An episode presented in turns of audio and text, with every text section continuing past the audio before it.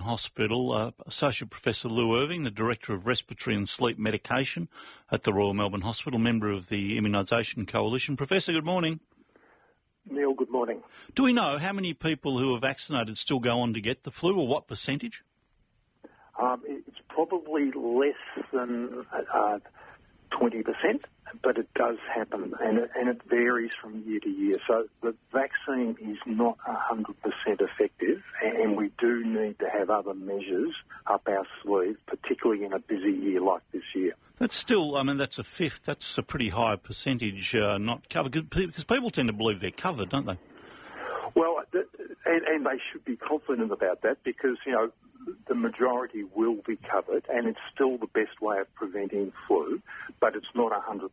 So, so we need to be alert and forearmed that if we become unwell, having been vaccinated with a flu-like illness, there are other measures that may need to be taken. Okay, so if we, even though we've had the vaccination, we get ill, be aware and act, it could be flu because you've got to act quickly, don't you? Correct.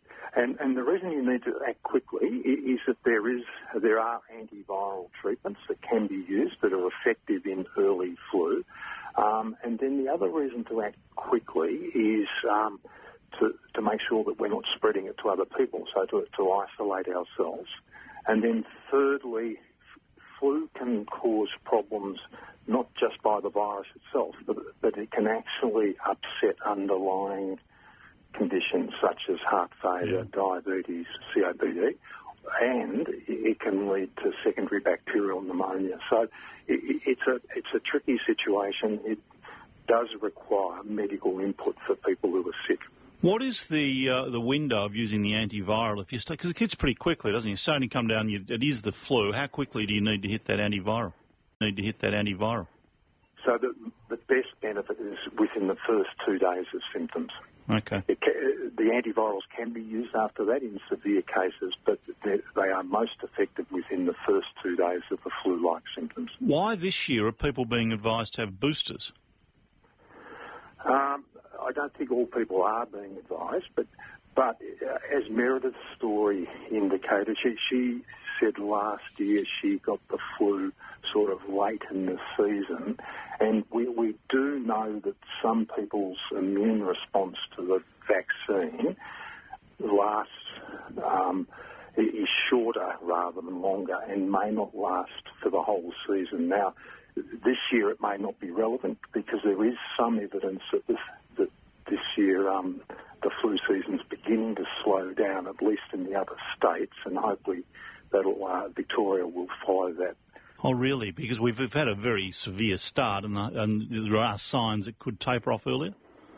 Yes, at least from the other states, and so fingers crossed. And Victoria was a little bit slower than the other states, yeah. so, so we might follow their trend.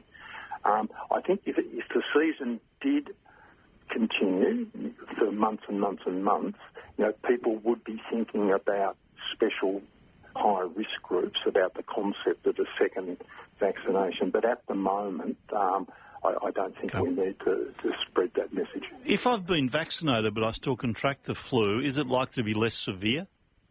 Uh, in general, yes. However, um, I don't think people should be complacent, and if they become sick, they need to see their doctor if, they, if they're very unwell. So I think if you're just a little bit unwell, stay away from work or school so that you don't spread it to anyone else. But if you're very unwell or if you're not getting better, if you're not getting better after two to three days, you need to have medical help. I had a vaccination very early in the season when we were talking about this. Uh, would the vaccine available now be covering different things to what I had? Say, I think I did in, in April or something. Uh, no, um, that vaccine would cover what's circulating at the moment. And as an otherwise healthy person, your vaccine response will likely cover you through to November. Okay. Now, what about these these other methods like uh, washing hands, sneezing, oh, staying home? I can understand, but washing hands and things like that are they just a gesture, or are they really significant?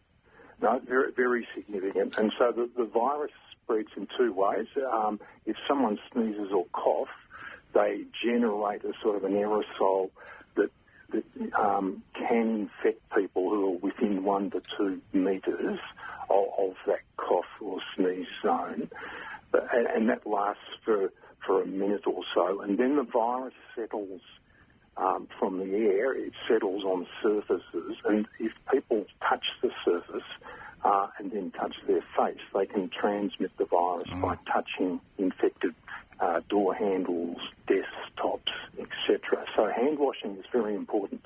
Should we be extending the use of those antivirals? Um, well, I, GPs have got them available. Um, we, we use them for acute illness. Uh, we also sometimes use them in the setting to prevent influenza in situations such as nursing homes and so on. Oh, yes. Um, so, so that they are being used. Um, and I would encourage people with the acute illness you know, to see their GP. Thank you very much for your time. That helps a great. Associate Professor Lou Irving, Director of Respiratory and Sleep Medication at the Royal Melbourne Hospital. So that's something we've never been told that 20% of people who get the vaccination could still get are still getting the flu. Flu. And it's a, it's important to know it because it says even though you've been vaccinated, react if you think you've got it. Tom Elliott. Police